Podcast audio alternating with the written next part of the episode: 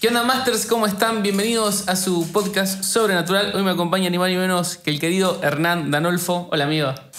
¿Cómo andas? ¿Todo bien? Sie- Siempre pasa lo mismo que estamos hablando como una hora y arrancamos a grabar y de repente es, uh, estamos grabando, ¿no? claro, claro, quedás así como, hola, ¿qué tal? Como, Claro, pero yo, yo trato de que no se vean ni las cámaras nada como para que se, no sé, como que se mantenga el espíritu de la charla. La idea es esa, es, es conversar, no hay, no hay como una agenda, no hay nada de eso. Eh, pero te quería preguntar, estás viajando ahora por toda Argentina, eh, ¿cómo, cómo te trata esta etapa de tu día? Sí, en realidad nosotros venimos viajando ya hace eh, del 2016, yendo y viniendo. Ok, O sea, antes nos cuando estábamos dentro de una iglesia convencional o como quieras llamar, la institución religiosa o, o una iglesia, nos invitaban mucho a predicar por el trabajo de hijo pródigo. Entonces salíamos, íbamos, veníamos, fin de semana, congreso, taller, y empezamos a descubrir este, muchas cosas en el viaje. es, es como, un- una vez creo que te escuché decir que no es tu ministerio, sino ya el estilo de vida de ustedes. Sí, sí, es nuestra forma de vivir, sí, hoy es, es, es nuestra forma de vivir, o sea, bueno, el lema del proyecto Hijo Pródigo es la vida es un viaje misionero, Claro, O hermoso sea, lema.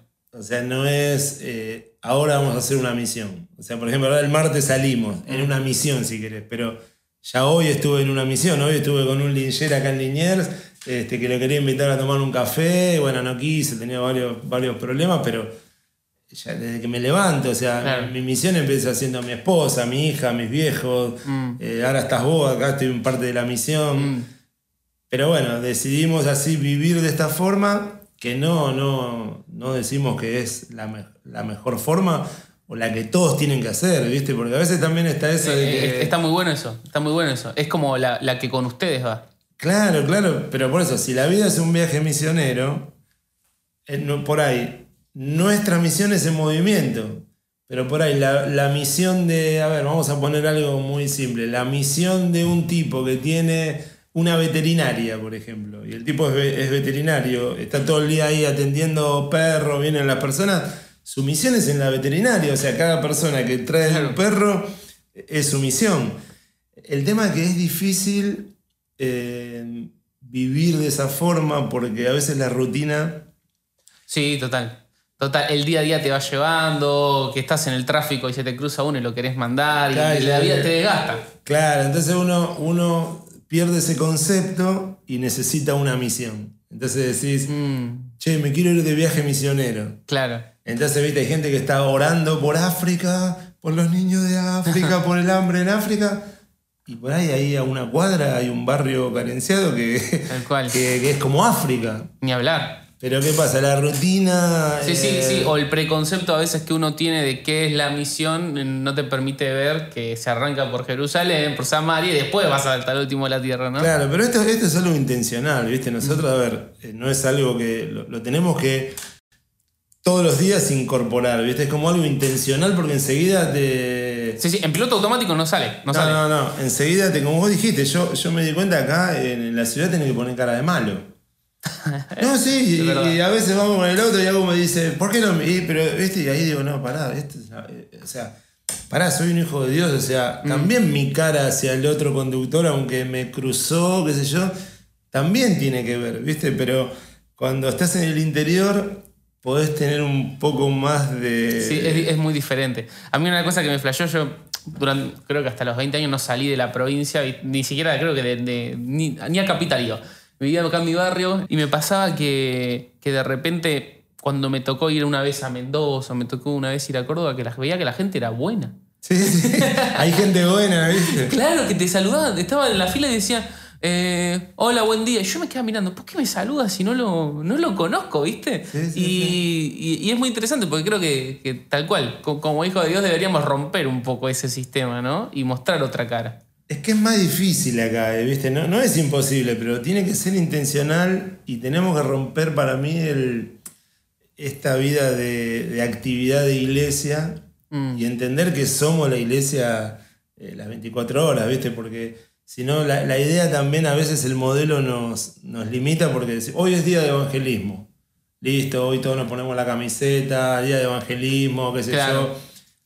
Y por ahí el día de ese evangelismo te sentaste con un limpiavidrios, ¿Viste? Te sentaste, escuchaste su historia, lloraste, dijiste, no, estuve con el limpia vidrio, no sabes la historia que tiene, pobre pibe, ahora entiendo por qué está ahí limpiando vidrio, qué sé yo. El día de evangelismo. El lunes vas a, la, a laburar en el auto, lo ves al mismo pibe día de que no es día de evangelismo y cerrar la ventanilla, tenés cuidado que. Claro. tenés cuidado que me van a robar, ¿viste? Entonces, este concepto que tenemos de, de activismo religioso y no sé quién inventó, habría que investigar quién inventó este concepto de secular. Viste que hay una vida. Sí, sí. Lo sagrado y lo secular, lo religioso y lo, que es del mundo, ¿no? Comparto, comparto. Claro, entonces ahí, este, no, esto es del mundo y esto es espiritual. O sea, somos seres espirituales las 24 horas, mm. pero todos estos conceptos nos hacen ponerlos en diferentes personajes, ¿viste? Entonces hay gente que por ahí, sin la actividad religiosa, es media turbia. Cuando. Sí, sí, o, hay gente que usa un poco la, actividad religiosa medio como. Eh, como para automimarse de lo que sabe que está haciendo mal o de la vida que está llevando. Entonces, como que. Bueno, ya fui a la iglesia, ¿no? Ya cumplí. y bueno, sigo la vida que, estoy viendo. De todos los lugares en los que fuiste, chabón, ¿cuál, es el que más, te rompió la cabeza? Pues estuviste en Estados Unidos, estuviste en México. ¿Hay así un lugar que vos decís, me, abrió los ojos, me abrió la cabeza o, no? ¿Sabes que eh, nosotros no tenemos tampoco el clásico... Eh, ¿viste, ¿viste, que hay gente que, toda su vida habla de una ciudad, que dice que Dios le reveló, viste que irá, no sé, a... sí, sí, tuve un sueño con... El otro día vino un amigo que soñó con, con Chile y se fue ahora a vivir a Chile, misionero, real. Claro, bueno, gente que dice Mozambique y ora por Mozambique y siente una carga por Mozambique. A nosotros no, nos pasa eso, nunca nos pasó. Mm, no digo ni que esté bien ni que esté mal, a nosotros no nos pasa. Tal vez porque también nos armamos de conceptos que rompen ese patrón. Claro, y por ahí vos ya también pensás que Dios no te va a hablar así porque Dios quiere que en todo lugar donde vos estés llegues el amor, ¿no? Claro, entonces, eh, bueno, bíblicamente somos ciudadanos del cielo, ¿no? O sea, enviados a la tierra. Entonces cuando, cuando la, para mí, ¿no? cuando la Biblia dice a las naciones, no está hablando de países. O sea, si nosotros somos de otro, somos extranjeros. Las naciones es tu vecino. Mm. O sea, las naciones es ahí donde el Uber no llega. Mm. ¿Viste? O sea... La, buena definición. Las naciones es donde el Uber no llega. Es muy buena. Bueno, entonces es mucho más simple, pero a la vez yo lo que entiendo que a veces pasa, que es tan simple que no lo creemos que es así. Wow. Es tan simple que no, ¿viste? Claro, es como tiene que ser un poco más complicado. Claro, no, tengo que, no, no, no. Un verdadero cristiano es aquel que va a, a algún país a dar la vida, a ser torturado. Ese es el verdadero, ¿viste? Entonces, ¿qué pasa? Con esa escala de valores, acá en la ciudad te sentís un un miserable, ¿entendés? Sos un cristiano de segunda porque hay cristianos dando la vida. Mm. Entonces es como que hay que evaluar ciertos pensamientos y ciertas cosas que transmitimos, porque por ahí un ama de casa eh, que tiene una misión tremenda con tres hijos, siente que no está sirviendo a Dios. Y, es, terrible, eso. Pero un ama de casa, o sea, un ama de casa que aparte, aparte dijiste un ama de casa con tres hijos, que es mi mamá. Eh, mi mamá tuvo, yo tengo, somos tres. Y, y, real que ella dedicó su vida a, a servir a Dios criándonos a nosotros. O sea, y, es muy loco cómo a veces tenemos el lente de, no, eso no es, es como vivir una vida de repuesto, ¿no? Como que la vida de verdad es eh, dejar de eso e irte a Afganistán, por ejemplo, ¿no? No, pero, no, pero entendés que es re triste eso, porque vos pensás que tu vieja generó valores en vos convicciones, eh, bueno, desde alimento, ropa, techo. Hoy está siendo un influencer, una persona que está llevando a Cristo. Entonces, eh, a mí me, emociona esto, me emociona porque cuántos eh, anónimos no salen en los flyers, no salen en las fotos y, y se sienten que no están haciendo lo que tienen que hacer, ¿entendés? Porque no porque por ahí tu vieja, o digo tu vieja por decir, no puede ir a las actividades mm. porque tiene un hijo enfermo, no puede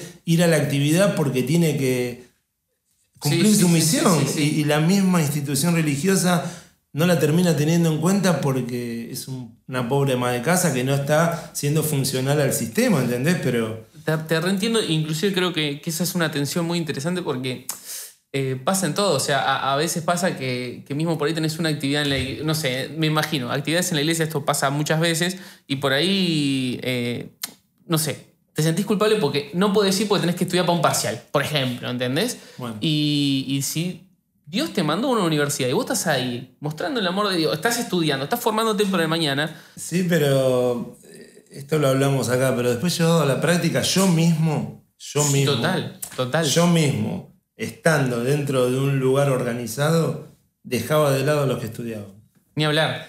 Porque el sistema te lleva a, a no poder dedicarte a esos pibes, a no tenerlos en cuenta y ya, porque vos tenés que progresar, tenés que tener un éxito, entonces tenés que agarrar a los que tienen más tiempo, tenés que agarrar a los que están más dispuestos. Mm, Y a veces es- el sistema no nos deja, no nos permite encargarnos de, de los pibes que estudian, que de hecho hay una estadística que es muy dura, que se dice que el 95% de los pibes que van a la facultad terminan después dudando de su fe. mm, O sea, pensemos en esto de que la vida es un viaje misionero.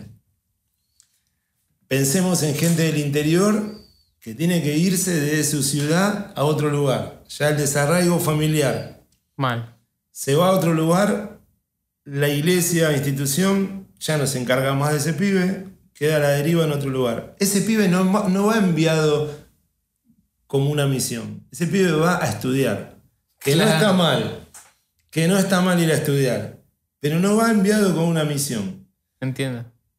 Cuando el pibe quiere predicar, como no tuvo contacto con el mundo, como no tuvo mucho contacto, se encuentra de golpe queriendo hablar en un lugar donde la filosofía, la ideología, la Sí, tendencia sí, sí. lo mata. Donde el pibe dijo algo y por ahí los profesores se le vienen encima, ese pibe se queda callado, no está preparado, no está acompañado Mm, y posiblemente termina viviendo una vida, una vida normal Sí, sí, sí. Eh, Le- le- lejos de Jesús, quizás, no, no conectando con, con Dios. Pero, estu- pero, pero es abogado, Claro. pero es doctor, pero eh, ¿entendés? O sea, que está muy bien, pero yo creo que, mirá si, mirá si capa- capacitaríamos a los no sé cuántos pibes cristianos, ¿no? que entienden algo de, de Dios, para meterse en los lugares, qué diferente que sería todo, ¿no? Sin hablar. O sea, por eso yo me siento responsable de lo que pasa en el mundo. O sea, a ver, para mí, que se dicten leyes que a nosotros nos molestan mucho, a mí me hace responsable. A mí me hace responsable de lo que está pasando. ¿Por qué? Por eso vas después a una marcha a pedir perdón, por ejemplo, por te sentís responsable, digamos. Eh, sí, sí, me siento responsable. Me siento responsable de que durante años muchos homosexuales, lesbianas, como quieran llamarle, no fueron escuchados, no fueron entendidos y hoy son líderes de movimientos eh, que por ahí a nosotros no nos gustan. Entonces, ¿quién generó eso? Yo me siento responsable. A ver, si nosotros decimos ser luz, eh, tener la verdad, ¿quién es el responsable? Porque la oscuridad técnicamente no existe. La oscuridad es ausencia de luz. Mm, Entonces, si la oscuridad avanza, no es porque la oscuridad tiene poder o porque la, la oscuridad es mejor, es porque la luz se esconde abajo de la mesa, dice la Biblia. Entonces, eh, yo me siento responsable, sí. Y ir a pedir perdón es como decirle perdón, claro. perdón. ¿Qué qué te voy a decir? Perdón, no te escuchamos, no, no te supimos entender, no te valoramos, no te dimos un espacio, no intentamos ver este, qué te estaba pasando. Claro. Y bueno, eh, sí, es tremendo. Es, es- es tremendo, amigo. ¿Sabes que Una de las cosas que me, me- me llama la atención eh, es que desde que arrancó la charla habrás nombrado la palabra iglesia 20, 25 veces, no sé. O sea, como que es algo que está muy presente y sin embargo, eh, quieras o no, hoy por ahí en redes sociales a vos te catalogan como una persona que ataca constantemente a la iglesia, como si fueses un outsider que quiere derribar la iglesia, ¿no? Eh, y, te, lo quiero preguntar por eso, porque cuando hablo con vos yo no noto nada de eso, ¿me entendés? Al contrario, veo que, vos querés construir la iglesia, vos querés que la iglesia avance. Eh, y me gustaría que, que cuentes un poco por qué pensás que la gente tiene esa percepción de vos. Eh, bueno, primero porque soy de decir las cosas por ahí a veces sin filtro, a mí me gusta ser sincero, Mm. me puedo estar equivocando sinceramente. Mm, Eh, pienso que estoy diciendo cosas que algunos piensan por afuera pero no las dicen públicamente. Eh, también pienso que por el lugar que ocupaba, eh, pienso esto, eh, no sé, ahora lo estoy pensando acá con vos, tal vez mi voz tiene un poquito más de autoridad, Mm. porque yo era parte de lo que ahora Entiendo. estoy diciendo que no, no, no es la forma o no que no es la forma. Como que ya no está del todo bien. Sería. No, no, yo. A ver, yo hoy, si me preguntás, si vos me decís, tengo una iglesia de 3.000 personas, yo, Hernán, para mí es un fracaso. O sea, para mí es un fracaso. ¿Por qué?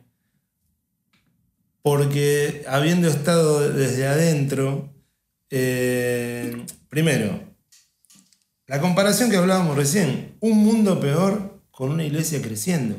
Mm, O sea, o sea, ¿qué está pasando con un éxito supuestamente que estamos teniendo en las redes sociales, en fotos, en videos, en cosas que hacemos, con un mundo peor? Mm. O sea, hay algo, hay un bache ahí que alguien tiene que pensar, o sea, nos tenemos que hacer responsables. Eh, entonces, de alguna forma, por ahí yo, al hacerme responsable, estoy haciendo responsable a los otros. Entonces, por ahí, eh, no, muchos me dicen, no, está mal, ¿qué va? ¿por qué tenés que pedir perdón? O sea, Claro.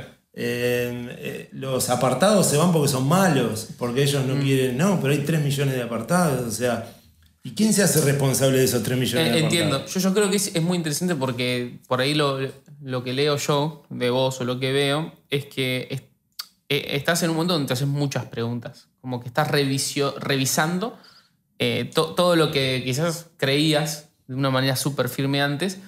eh, y, y creo que, que eso es, es bueno porque la verdad es que creer por creer o creer sin seguridad, no. Uy, tiré el agua, mal ahí. Eh, me pasa por estar jugando con la mano, pero eh, digo, creer por creer o creer sin, sin ningún tipo de fundamento no me parece que sea bueno.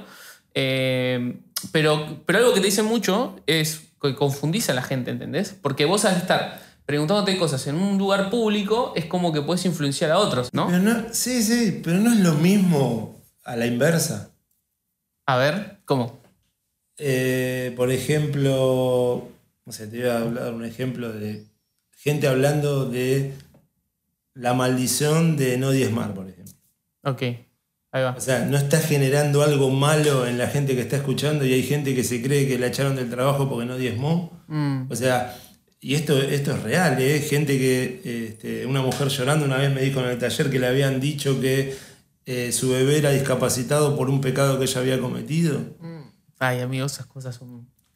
Bueno, pero entonces, ¿quién es el que hace mal o hace bien? O sea, si nos vamos a poner en ese lugar, todos estamos en el mismo lugar. Hoy, hoy las redes sociales generan eso, pero lo generan no solo las redes sociales, genera el, el sermón bíblico, el, el sermón del domingo. O sea, pensar que un tipo está dando un sermón a 2.000, 3.000 personas y que lo que vos estés diciendo no le haga mal a alguien, es una locura.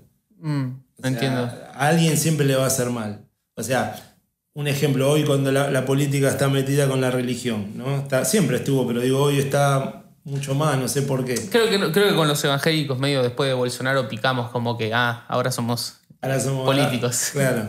Pero ¿qué pasa? Un pastor, desde un discurso político, este, por ejemplo, tirado a la derecha, Mm, y vos lo notás cuando se utiliza la Biblia o se utiliza algo. Sí, sí, sí, sí, se persigue. O, o alguien lleva a su iglesia a un candidato político Mm. de un partido. Y vos te pensás que a los que son de otro partido que están en esa iglesia no les afecta. Obvio.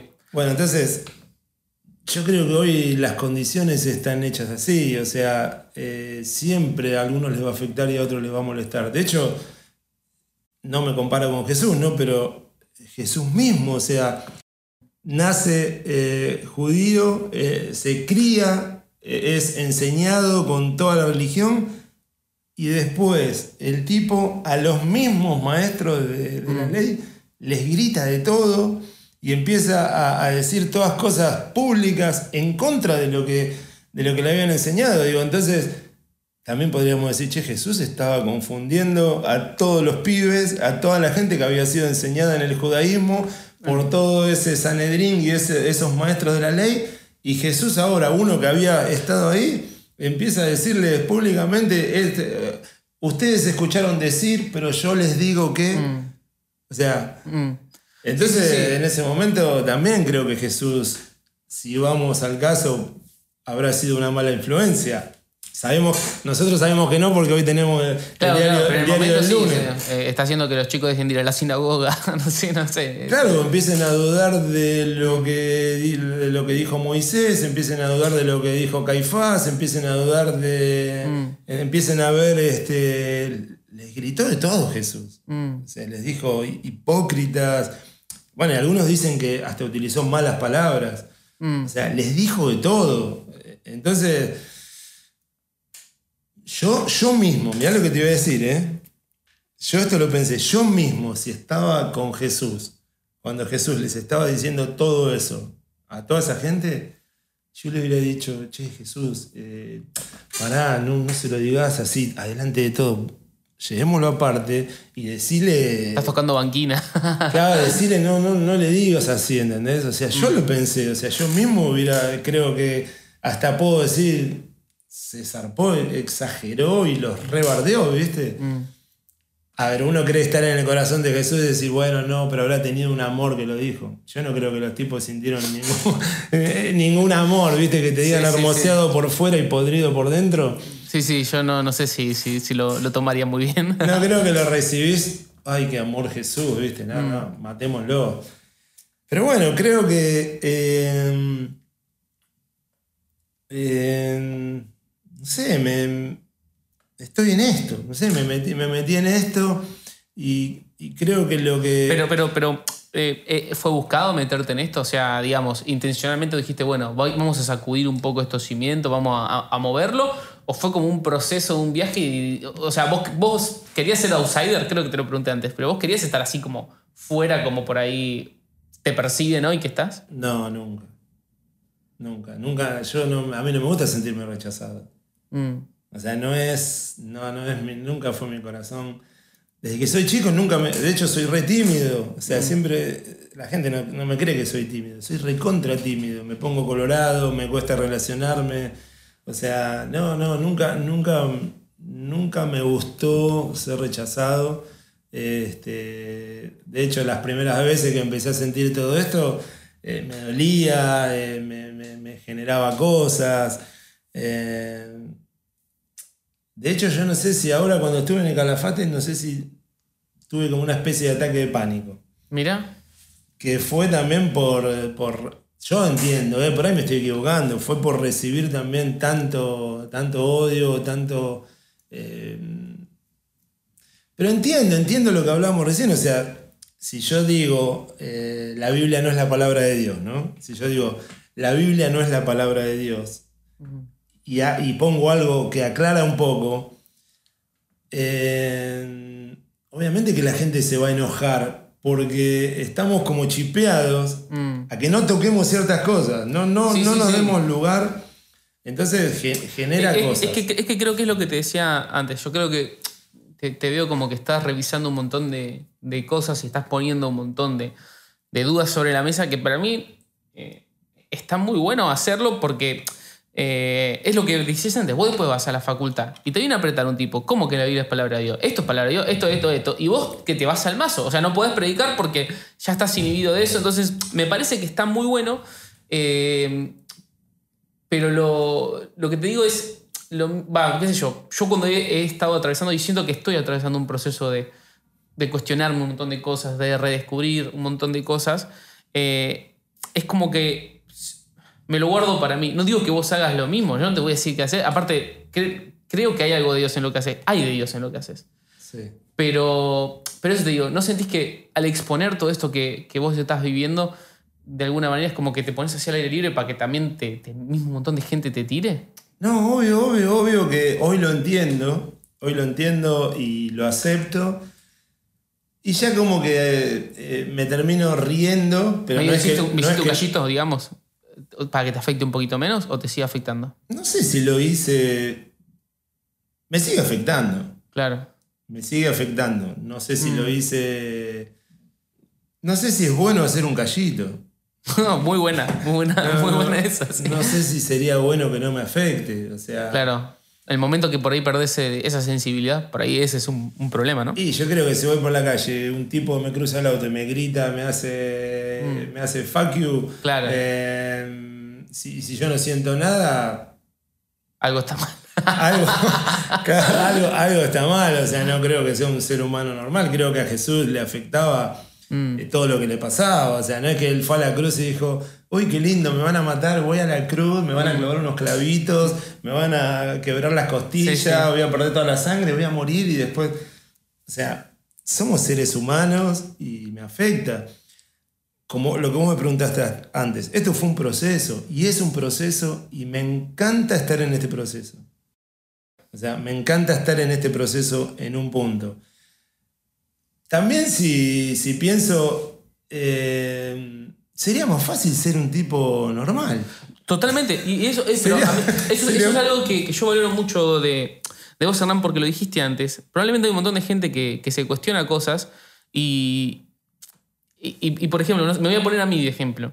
Si yo empiezo a dudar de un montón de cosas de la fe cristiana, lo más fácil para mí es, aunque yo no crea que sea verdad, seguir. Porque ya tengo un público, porque ya tengo gente que me sigue y que yo sé lo que tengo que decir para caerles bien, sé qué cara poner, sé que decir Dios te bendiga acá, ta, ta. Entonces yo tranquilamente podría vivir toda mi vida sin creer en nada, pero siendo el mejor evangélico del mundo.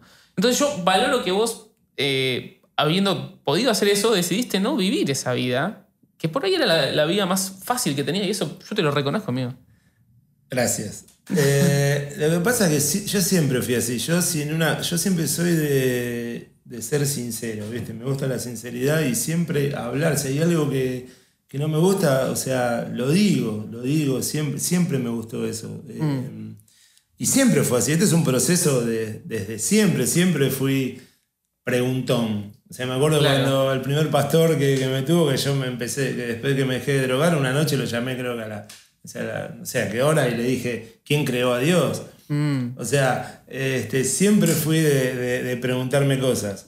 ¿Qué pasa? Cuando vos empezás a crecer en el espíritu, eh, ya las respuestas no terminan saciando ese, ese ser interior, ¿viste? Que- que creo que también a veces el, el error que se puede cometer es que las respuestas son eh, como por autoridad, a veces. O sea, Sí. la respuesta por ahí no cierra, pero como te la dice alguien que vos reconoces como autoridad en tu vida, comprás. Pero cuando va pasando el tiempo, ya no te sirve. Claro, pero el tema es que, ¿qué, qué pasa cuando te callás?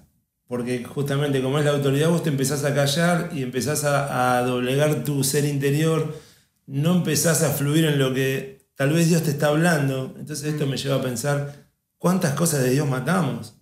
¿Cuántos sueños de Dios matamos? ¿Cuántas... eh, Sí, sí, sí, sí. ¿Cu- ¿Cuántas, cuántas, cuántas piedras vivas que queríamos que se vuelvan ladrillos perdimos en el camino, no? Y bueno, yo una vez me acuerdo fui a hablar con, con un pastor y, y proponiendo algo, cuestionando algo, y él me dijo eh, textuales palabras. Este, si Dios eh, quiere decir algo, primero le dice al profeta.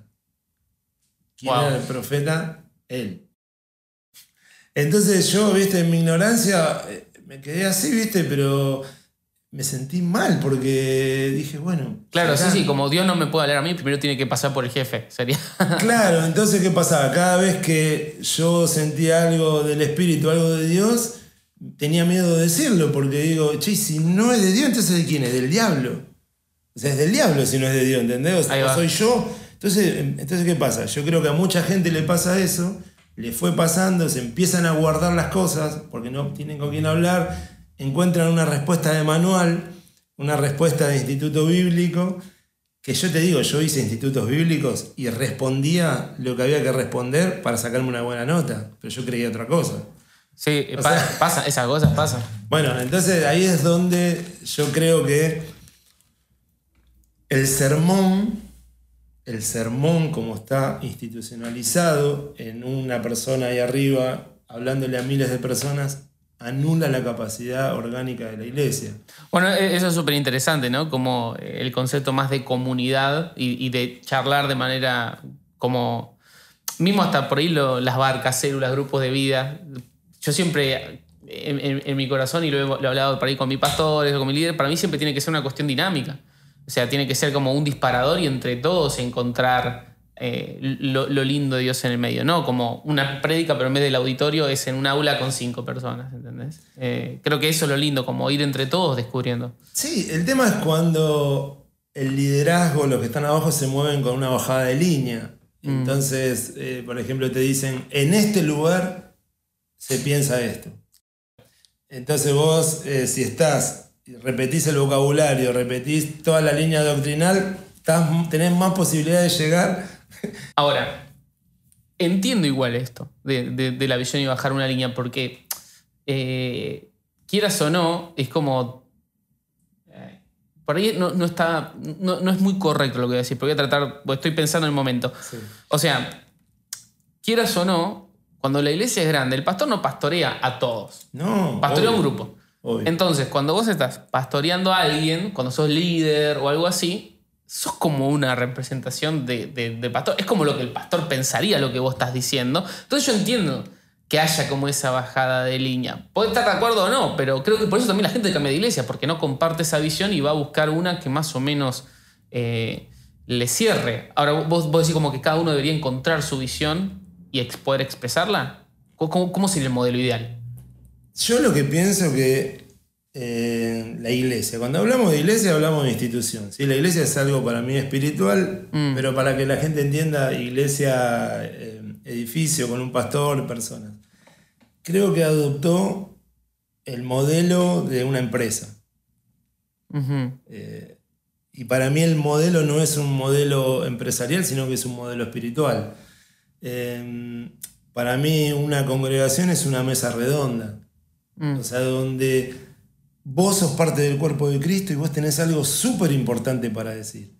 Que si vos estás sentado solamente escuchando lo que yo, todos ustedes están sentados solamente escuchando lo que yo le digo, nos perdemos tu cualidad, nos perdemos lo tuyo que hay del Espíritu, nos perdemos tu mm. esencia, tu, tu parte del rompecabezas.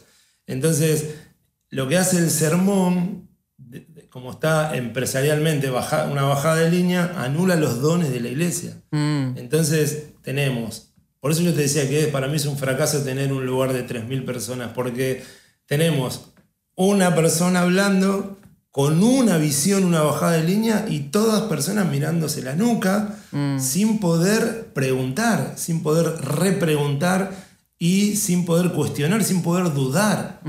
Entonces, si vamos a, la iglesia primitiva, o sea, Pablo discutía en la sinagoga, o sea, se discutía, había, había una, discusión sobre las escrituras. Había una discusión, hoy no hay ninguna discusión. Y si vos discutís algo de, lo, de la línea que se está bajando, afuera. Entonces, eh, yo creo mucho en la educación Waldorf. No sé si escuchaste hablar. No, no, Waldorf me suena a Wal, Wally.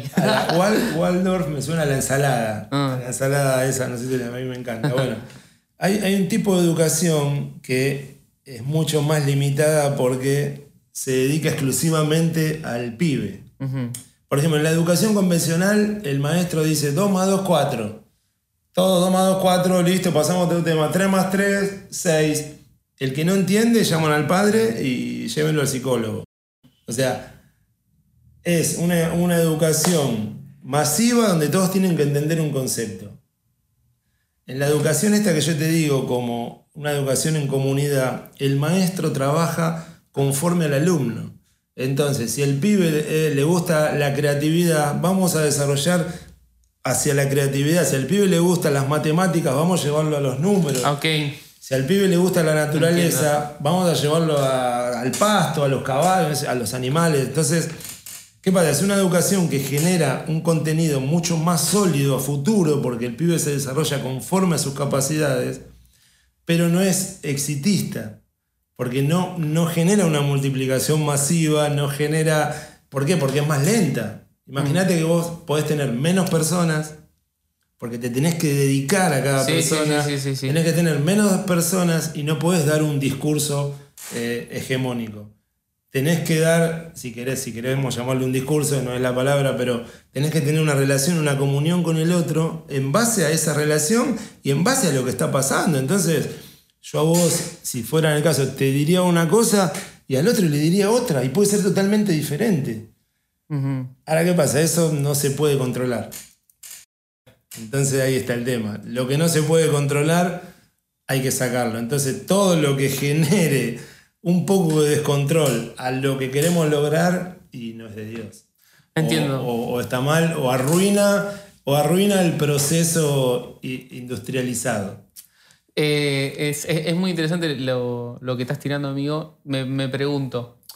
eh, en- hay gente igual a la que el modelo le sirve. Y quieras o no, todos llegamos hasta donde llegamos, en parte también a lo que pasó en las iglesias y, a- y, y con todas sus fallas y con todos sus defectos, creo que, que si llegamos a donde llegamos es en parte porque Jesús, a través de su cuerpo, que es la iglesia, Sí. nos ha traído hasta acá, nos ha abrazado. Eh, to- entonces, solo para dejarlo claro, no es que vos, de- vos querés armar un nuevo movimiento y que la gente deje de ir a la iglesia No. y a otra cosa. O sea, vos simplemente estás despertando algo eh, que en realidad no sé si lo estás despertando, que vos ya ves que está pasando y a, y a esas personas querés ir, a las personas que no encajan, a las personas que no les interesa esa rutina. ¿Est- ¿Estoy en lo correcto? ¿Es por ahí? Sí, sí, es que esto lo aprendí fuera de la iglesia. O sea, Esto lo aprendí en la calle, escuchando a la gente. Mm. O sea, la mayoría de las cosas las aprendí escuchando a la gente, escuchando la necesidad de la gente. Entonces, por ejemplo, ver que todos quieren a Jesús. Ujú. Todos quieren a Jesús. Y ver una iglesia que no acepta a todos, en un sentido, rompe, rompe este, este patrón que, de, de comunión. Entonces, la necesidad de Jesús en la calle es re evidente. Todos quieren a Jesús, todos están buscando a Dios. Eh, perdón, pa Pablo, que te interrumpa. Sí. ¿Esto también lo viste, por ejemplo, en, en Estados Unidos? Tipo, que, que es, es como una maqueta todo, las casas y las calles y la gente. ¿Vos también viste la misma necesidad? ¿O, o- o- o la ves más por ahí acá que no la pasamos tan bien como, como lo ves No, eso? no, la necesidad es espiritual. Entonces, a mí, por ejemplo, en Estados Unidos me pasó estar en, en comunidades, por ejemplo, tipo country, que son abiertas, Sí. para poner, ponerte una idea, con casas tremendas, eh, plazas tremendas, el pasto hermoso, todo de maqueta, sin gente caminando. Toda la gente metida adentro. Y se sentía como si fuera un cementerio con gente viva. Qué locura. O sea, era un cementerio con gente viva. Entonces, eh, yo, yo vuelvo a lo mismo, vuelvo a la comparación. Un mundo que supuestamente está cada vez peor, con una iglesia que está cada vez mejor, para mí no, no es... hay- no es compatible. no, hay algo, hay algo que está pasando, hay, hay un puente que, que se, que se hizo un paredón, o sea, hay un puente que no se está cruzando. Mm. Entonces, eh, ¿cómo vamos a hacer? No lo sé, o sea, no lo sé. Yo estoy intentando hacer lo que yo creo que tengo que hacer. Sí, lo que te decía, eh, en base a la... ¿Por qué yo no estaría de acuerdo? Porque, vamos a pensar la iglesia, acá está el púlpito. Los primeros que llegan se sientan en la fila de atrás.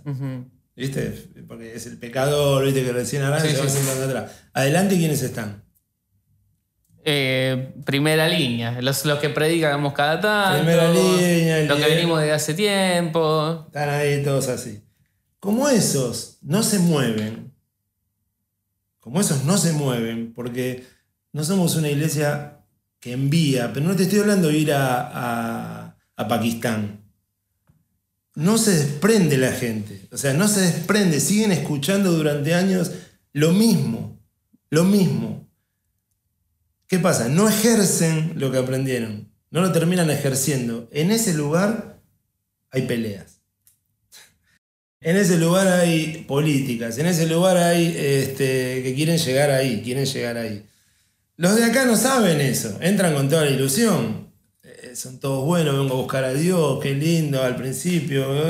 Empiezan a avanzar las sillas, simbólicamente, ¿no? Se empiezan a meter, empiezan a, ven algún, ¿eh? se meten en un, a servir en algo, pum, pum.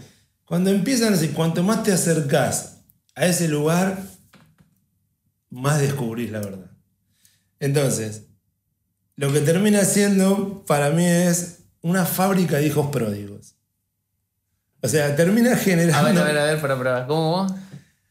Termina generando una fábrica de hijos pródigos que son despedidos. O sea, ¿por qué? Porque los de acá no se corren. Y no se van a correr, están sentados en sus asientos. ¿Por qué? Porque es muy lindo estar ahí, porque sos alguien. Tal vez en tu casa tu esposa te pega cada gritos, pero ahí sos alguien. Tal vez en la fábrica sos un operario que maneja, eh, este, sos el más bajo operario de la fábrica, pero ahí sos líder. Entonces es un lugar que te da, te da un ego, te da un orgullo que no te vas a mover, no te mueves de ese lugar. ¿Qué pasa? Acá hay peleas, no te mueves, los que vienen avanzando se encuentran con eso, descubren eso y mucha gente se termina desilusionando. Ahora, para mí diferente sería, vamos a pensar que vamos a pensar que algo de eso sirve. Para mí sería como una escuela. Para mí la iglesia es como una escuela. Entiendo, vos vas, aprendés, te graduás y vas a ejercer. Y vas a ejercer. O sea, vas a ejercer, ¿entendés? O sea, para mí es eso, no, no, no puedes, no, no puedes estar, no puedes Eh, eh, estar entiendo. toda la vida en la facultad. Sí, sí, o sí. sea, si sí. estás toda la vida en la facultad es porque repetiste, porque no, porque no estás, no estás Sí, capacitado. no estás aprendiendo. no estás aprendiendo, digo. Entonces, podés hacer algún curso, por ejemplo, un doctor siempre se tiene que estar actualizando en lo que está pasando. Podés hacer un curso, ¿no? Si querés, pero no puedes estar todo el día sentado a- escuchando a una persona eh, a decirte eh, la- el Evangelio, que el Evangelio es muy sencillo, por eso yo dije antes, Jesús estuvo tres años con los discípulos. Les enseñó todo. Les enseñó todo lo que le tenía que enseñar, ¿no? Supongo.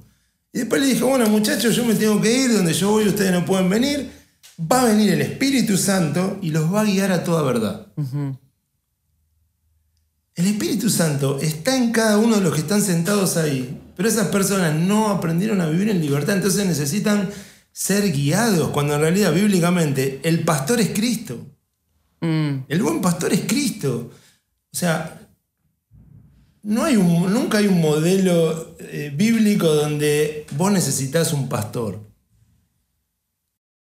O sea, no, no existe eso. Ese es un modelo creado que venimos de la Iglesia Católica. O sea, es un modelo creado de la Iglesia Católica. Nos guste o no, la Iglesia evangélica protestante viene del catolicismo, donde hay un papa, donde hay un cura, donde hay obispos, donde hay cardenales. Bueno, el modelo se llevó al evangélico, pero la iglesia primitiva no era así. Era un grupo orgánico donde todos tenían diferentes cualidades y si querés mandos en diferentes áreas, pero cada uno tenía como eh, su lugar importante y si el otro no estaba, no era lo mismo. Es como que ahora, ahora vengamos acá, vos manejás todo esto. Yo miro todas estas máquinas y como que yo ahora quiero ser eh, el que esté arriba. No, vos, yo acá estoy sujeto a tu don y a tu cualidad. Y yo soy un. estoy acá, soy como un espectador eh, y estoy este, ejerciendo algo, pero no, no me puedo meter en lo que vos estás haciendo. Ahora por ahí, si vamos a la calle, vamos al tren, vos te vas a poner como yo estoy acá. Te vas a poner ahí a escuchar, vas a ver. Claro.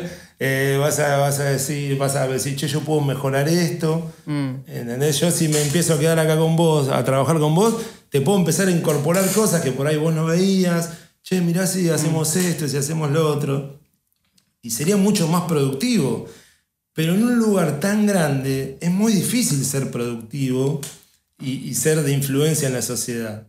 O sea, por eso, eh, por eso yo considero que es preferible grupos pequeños, repartidos, que muchos acumulados en un lugar, que se acumulan en un lugar. o Sí, sea, sí, sí, entiendo. Entiendo y me, parece súper interesante y de hecho, eh, como que siéndote honesto, cuando te escucho hablar se me, se me vienen un montón de...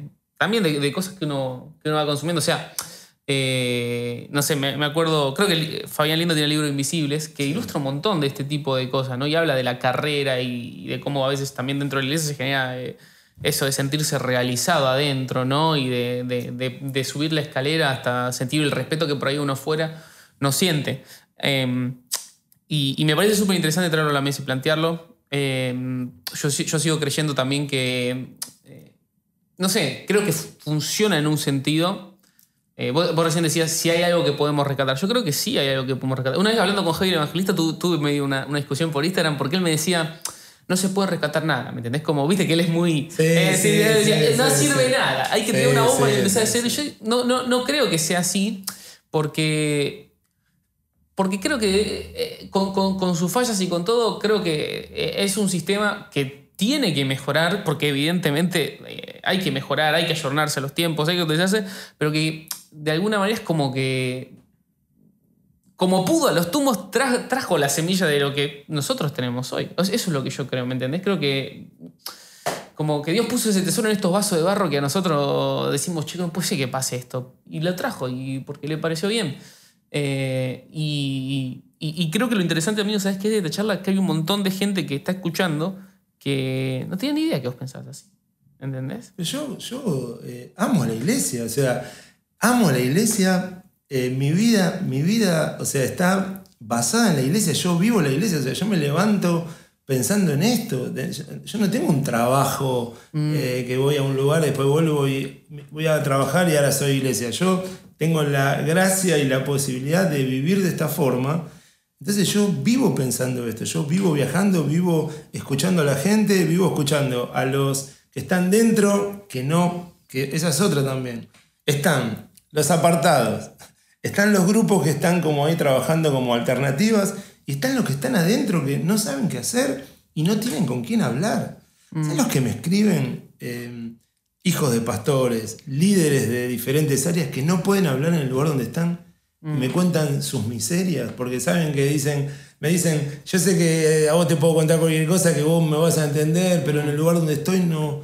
Entonces, es, es muy doloroso saber eso, o sea, ¿hasta qué punto termina siendo iglesia un lugar que está haciendo, que hay personas siendo funcionales a un sistema, pero en realidad no tienen comunión? Entonces, ¿qué es congregarse? ¿Es ir el domingo? O congregarse es que vos me puedas abrir, abrir tu corazón. Que yo pueda conocerte, podamos reírnos, podamos compartir. O congregarse es ir a un lugar, cantar dos, tres canciones, hacer un par de cosas, escuchar un sermón, pero nunca poder hablar de verdad lo que te pasa. Porque encima si estás en un lugar de, de importancia, menos podés hablar Wow. menos puedes hablar. O sea, un pastor no puede decir que mira pornografía, un líder no puede decir que este, engañó a la esposa, un líder no puede decir que está casado y de golpe siente que tiene inclinación homosexual. O sea, no lo pueden hablar. Y siguen adelante, siguen adelante con ese modelo que genera una adicción. O sea, una adicción es no poder hablar. Entonces, lo que genera muchas veces son personas que no pueden hablar, que están calladas, sometidas. Entonces vamos a darle libertad, es quitar la vista a los ciegos, este, va- vamos a darle libertad para que puedan expresarse y, en- y que puedan hablar. A mí me encanta que la persona me pueda decir lo que quiera de mí. Claro, porque aparte, cu- cuando vos hablas, tenés eh, como acceso a esa libertad, y, y es- y eso es muy cierto, lo, lo que está diciendo. Eh, da, da mucha vergüenza tener este tipo de batallas o este tipo de luchas y, y expresarlas. Yo, miraba, preferí- yo, miraba, yo miraba pornografía siendo pastor de jóvenes durante más o menos 10 meses, miraba pornografía y no lo podía hablar. Y venían los pibes a preguntarme cómo salir de la, de la pornografía y yo les decía cómo salir de la pornografía. O sea, yo les daba la receta que no me funcionaba. Mm, ¿Entendés? Hasta que tuve que hablar porque me estaba muriendo, o sea, me, estaba secando, ¿entendés? Pero yo amo la iglesia, pero entiendo que desde un entiendo que desde adentro no se pueden hablar las cosas. A ver, yo creo que, no sé, como una utopía sería que se junten, si querés, 10 cabezas, 10 cabezones de, de los más poderosos, que se sienten y digan, bueno, muchachos, ¿qué hacemos? Hagamos algo, porque algo está pasando. Pero tal vez, viste, estos 10 cabezones están todos peleados, viste. Entonces cada uno quiere ser el cabezón que, que sea el que tiene la, eh, viste, la iglesia más grande, el que escribió el libro más poderoso, el que hizo el evento más grosso. Entonces, viste, mientras sigamos eh, peleando por nuestro ego, el mundo está sufriendo, o sea, está sufriendo el mundo. O sea, a mí me extraña. eh, Justo ayer, ayer estábamos en el subte, ¿no? Estábamos, en el subte y eh, vi una chica ciega, ¿no? Eh, que cantaba con un micrófono, cantaba una canción y pasó por todo el subte y nadie le dio nada. Ahora, yo no digo que hay que darle, ¿viste? Porque puedes pensar lo que quieras, pero yo lo que pienso, digo, en ese vagón, ¿cuántos cristianos habría? Habría pastores, habría líderes, habría, habría cristianos que tal vez iban leyendo eh, cómo alcanzar el éxito espiritual, iban escuchando un tema de la alabanza, de la última alabanza, y Jesús estaba caminando por ahí y nadie lo veía. Hmm. Entonces digo, yo lo mido por eso, el éxito. O sea, yo lo, mi- lo mido por ese lado. Para mí, eh, la ley del aborto este, fue, fue culpa mía. Fue, fue culpa, culpa mía. Por Wow. no, por odiar a las chicas de los pañuelos verdes. Por odiar a la, por decirle asesina, porque, a ver, nosotros le decimos asesina. Pero nosotros sabemos lo que una piba que está embarazada de 15 años le está pasando y por las redes uno dice asesina. Entonces nosotros sí podemos matar de palabra. A mí sí me pueden poner mi nombre y asesinarme de palabra. Ese no es asesino. Y todos dándole like. Todos, este, todos diciendo muy bien, muy bien, muy bien. Ese no es asesino. Ahora, si vamos a la Biblia, dice que es homicida. El que habla mal del hermano es homicida. Pero no, las homicidas son las de pañuelo verde. Entonces yo amo la iglesia, pero eh, es muy doloroso, eh, es muy doloroso escuchar a la gente de adentro y a la gente de afuera. Y ver que este, nadie se pone ahí en la brecha, no, no nos ponemos en el puente, no, eh, no generamos espacios para escuchar, ¿no? Es que no solamente, eh, creo que en la iglesia, ¿no? Es, es- social este tema de, de- de que no hay puentes, ¿no? De grietas, de que no nos hablamos, somos kirchneristas, no nos hablamos con los macristas. En Estados Unidos los demócratas no se hablan con los republicanos. Porque, o- obviamente que la iglesia no debería pasar ese tipo de cosas, pero también estamos inmersos en una cultura y a veces te lleva, ¿no? El, el- el día a día. Pero me, me tocaste una fibra íntima, amigo, porque uno de los lemas de mi canal es que en un mundo dividido hacer puentes es algo revolucionario. Eh, y, y en un mundo tan fracturado, tratar de, de conectar dos partes que parece que no se ponen a hablar, eh, yo creo que eso es algo que, que refleja el amor de Dios. Eh, una, una- una pregunta que te quiero hacer, y, y justo que, que lo mencionaste. Una, una de las cosas que te dicen mucho es esto, ¿no? De que, bueno, vos sos... ah, to- to- todas las cosas que te dicen malas, Sí, ¿no? sí, sí. Eh, y las últimas semanas arrancaste con esto de la Biblia no es la palabra de Dios y todo esto que ya mencionaste. Eh, pero es curioso para una persona que está escuchando y que vio ese tweet, por ejemplo, que vos ahora dijiste, si vamos a la Biblia, Jesús tal cosa no hacía. O sea, vos lees la Biblia, no es que no la considerás. ¿Podés explicar un toque qué onda eso? Tipo, cuando decís la Biblia no es la palabra de Dios, ¿a qué te referís? Y, y me imagino que igual la lees, o sea, como... ¿Qué onda? Pero obvio, pero obvio. A ver, la Biblia para mí es, es la mayor referencia que tenemos. Pero decir la frase, la Biblia es la palabra de Dios, y cerrarla ahí, para mí es mentir. Te voy a dar un ejemplo muy simple. Pablo en sus cartas dice, yo opino esto. Entonces, si yo digo, la Biblia es la palabra de Dios, pero hay opiniones de Pablo, ¿estoy mintiendo o no estoy mintiendo? ¿Entendés? Entonces yo, a ver, yo juego un poco para que... Picantearlo un poquito gente- Para también. que la gente Sí, piense sí. un poco y, y empiecen a, a debatir. Juego un poco, pero yo voy a la frase, la Biblia es la palabra de Dios. Mm. Así, literal. ¿Entendés? Es, es así, entonces como vos dijiste antes, me gustó que dijiste un pibe va y vas a la facultad y dices, no, porque la Biblia dice que, este, no sé, un ejemplo, em, esclavos obedezcan a sus amos, Mm. dijo Pablo. Eh, eh, eh, es hermoso el ejemplo. Esclavos obedezcan a sus amos. Entonces que la palabra de, de Dios decía que no debería, o sea, debería no haberse nunca abolido la esclavitud entonces. Por eso, entonces fue inspirado, Pablo fue inspirado a decir eso.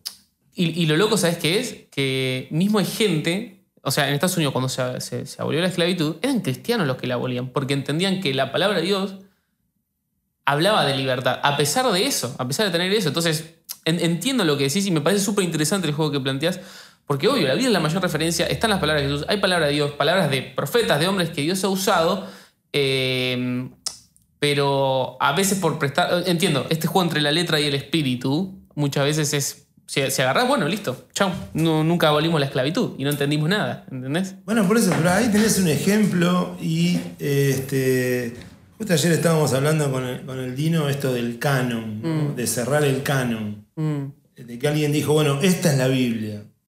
O sea, a ver, yo soy siempre de pensar y de sentido común, ¿no? Lo que pasa es que eh, la, la religión lo que te dice, bueno, pero es por fe, es por fe, es por fe, cree lo que es por fe.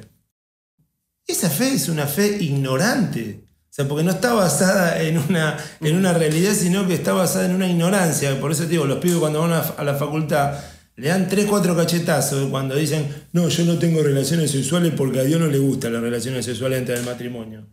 Y se le ríen en la cara porque el pibe no tiene una, una convicción de por qué cuidaría su sexo, sino que simplemente lo dice porque Dios dice en la Biblia. Entonces, me olvidé el ejemplo que te estaba diciendo antes, Eh, que te quería decir. ay, de, de qué está. No sé.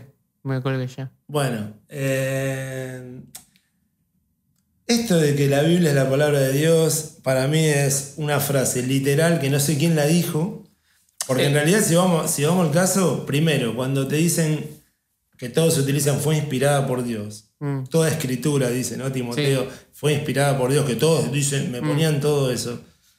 Cuando eh, Pablo estaba diciendo eso, o no sé quién escribió esa carta, estaba diciendo eso, no existía el Nuevo Testamento.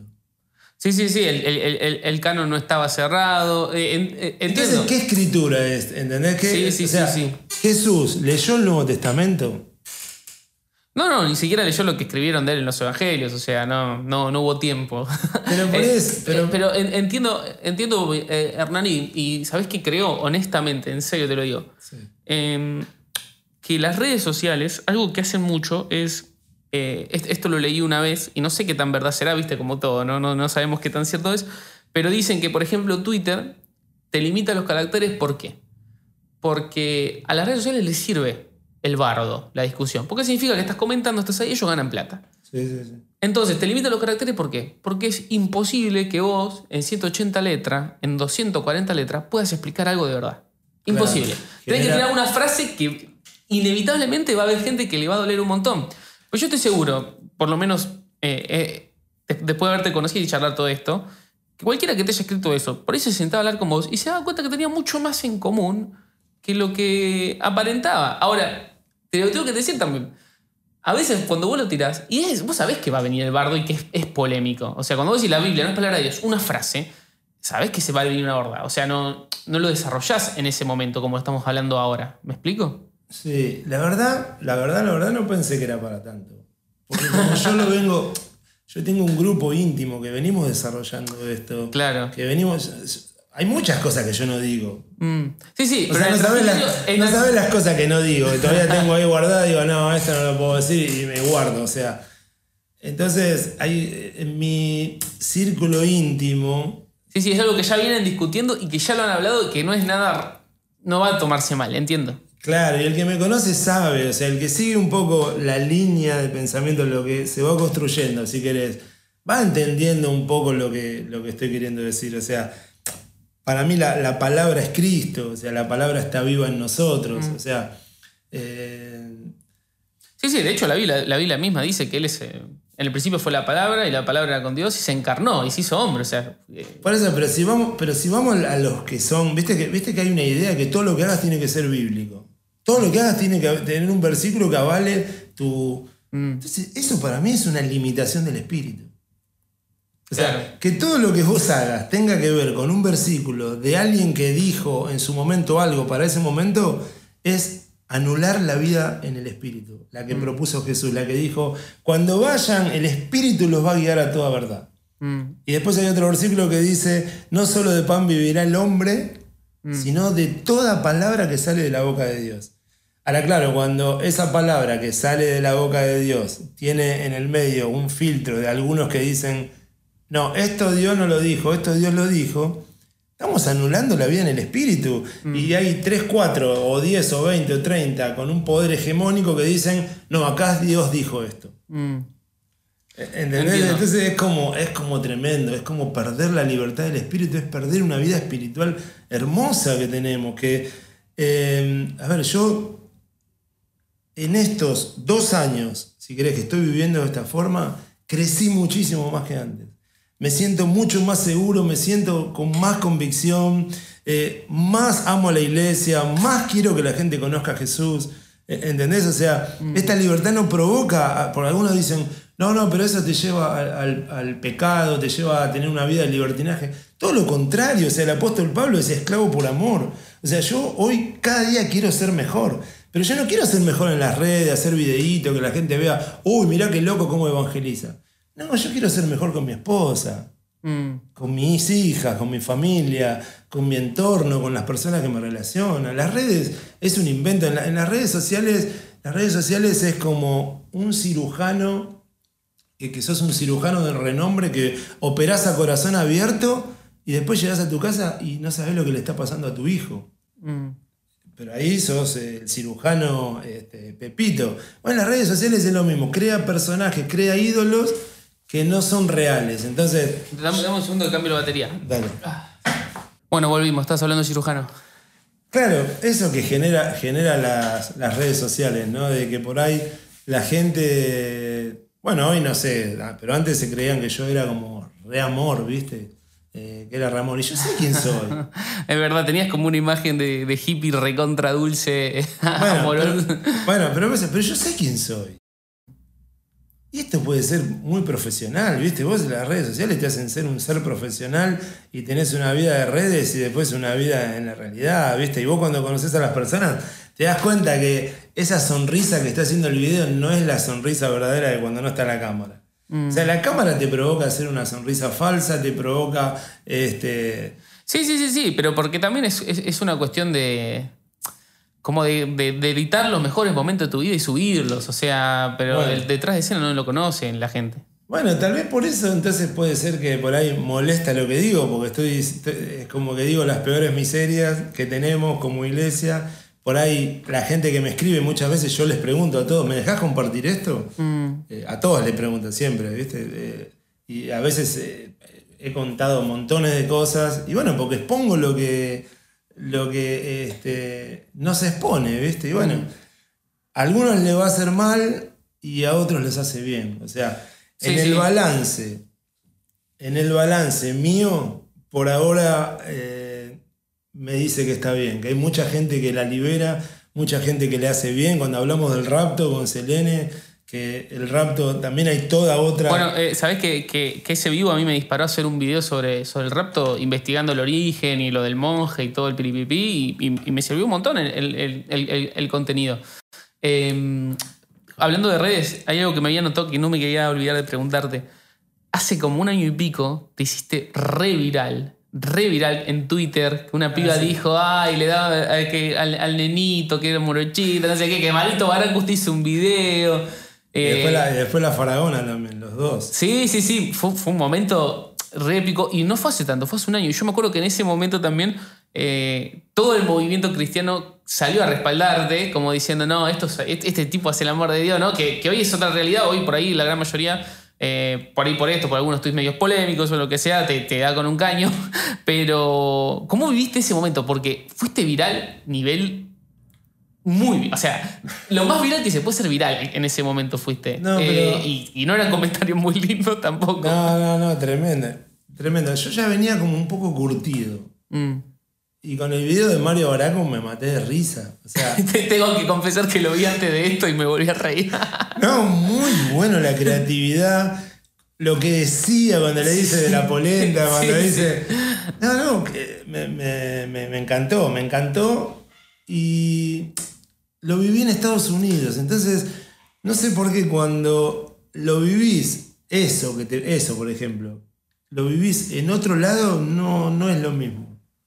Mm. No, no. Qué loco. No sé por qué no es lo mismo. Por, por ejemplo, si esto de la palabra de Dios yo lo hubiera vivido en otro lado, para ahí no me hubiera afectado como viviéndolo acá cerca. Mm. No sé, como que estás en otro lado, ¿viste? No- Sí, sí, sí, tu cabeza está en otra, Sí, en otra sí. sintonía. Pero lo que termino entendiendo que, bueno, hay alguien que dice por ahí una frase que la, no existe mala publicidad, que, Mm. que termina siendo para alguien bueno. Sí, si alguien cree que con lo que yo estoy haciendo genero, eh, genero seguidores, pero pongo las manos en el fuego acá que yo tengo cada vez menos seguidores. O sea, de hecho yo creo que hace, te podría decir, cinco meses que no crece, no crece mis redes sociales.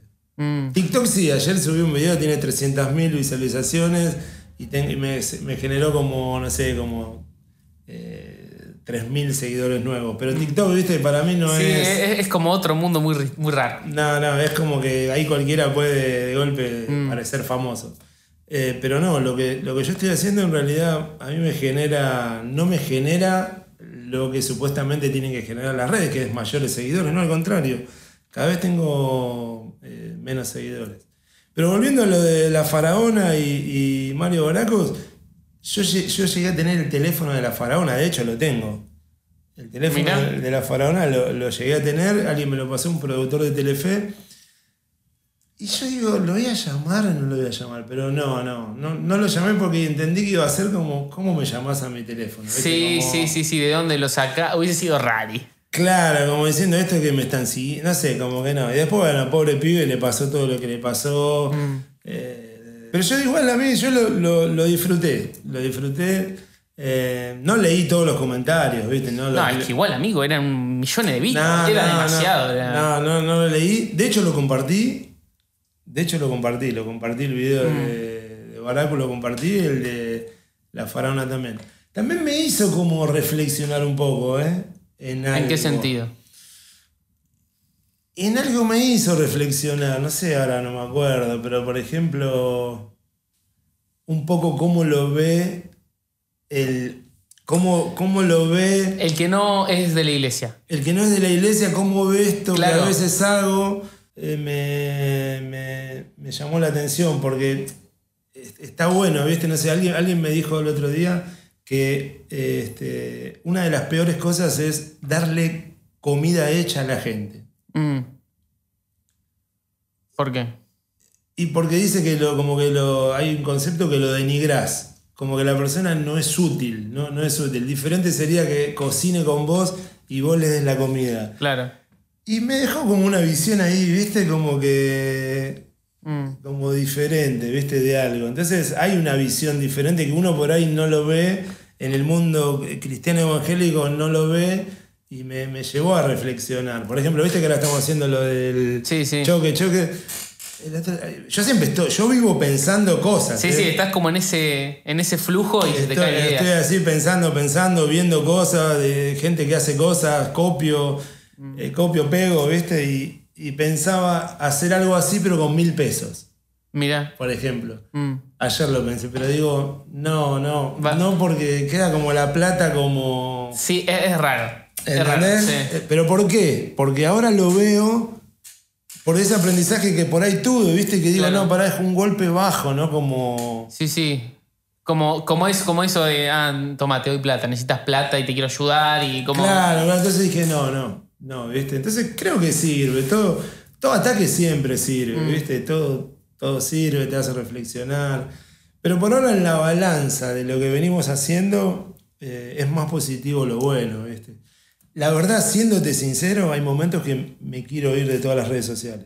Mm. De hecho, ahora cuando estamos en Calafate, en un momento me quería ir de todas las redes sociales. Porque digo, ¿hasta qué punto Mm. vale la pena? ¿Hasta qué punto eh, vale la pena esta lucha? ¿Viste? Pero después hay algo que me, que me frena, ¿viste? A, a seguir adelante y es como la gente que me escribe, ¿viste? O sea, Sí, sí, sí, sí. como mucha gente agradecida, mucha gente diciendo gracias, pude pensar, pude verlo de otra forma. Eh, con lo del rapto, por ejemplo, mucha gente se liberó, ¿viste? Como diciendo, ay, no sabés lo que me sacaste de encima, terror, miedo, mochila de encima. Entonces, como que eso me, me, me hace seguir adelante. Y lo que yo voy sintiendo también sé que es tan lindo que digo, lo tengo que compartir. Claro. Ahora, si a alguien le hace mal, y es cómo hace, ¿viste? Para que un video tuyo le haga bien a todos, ¿viste? Es como.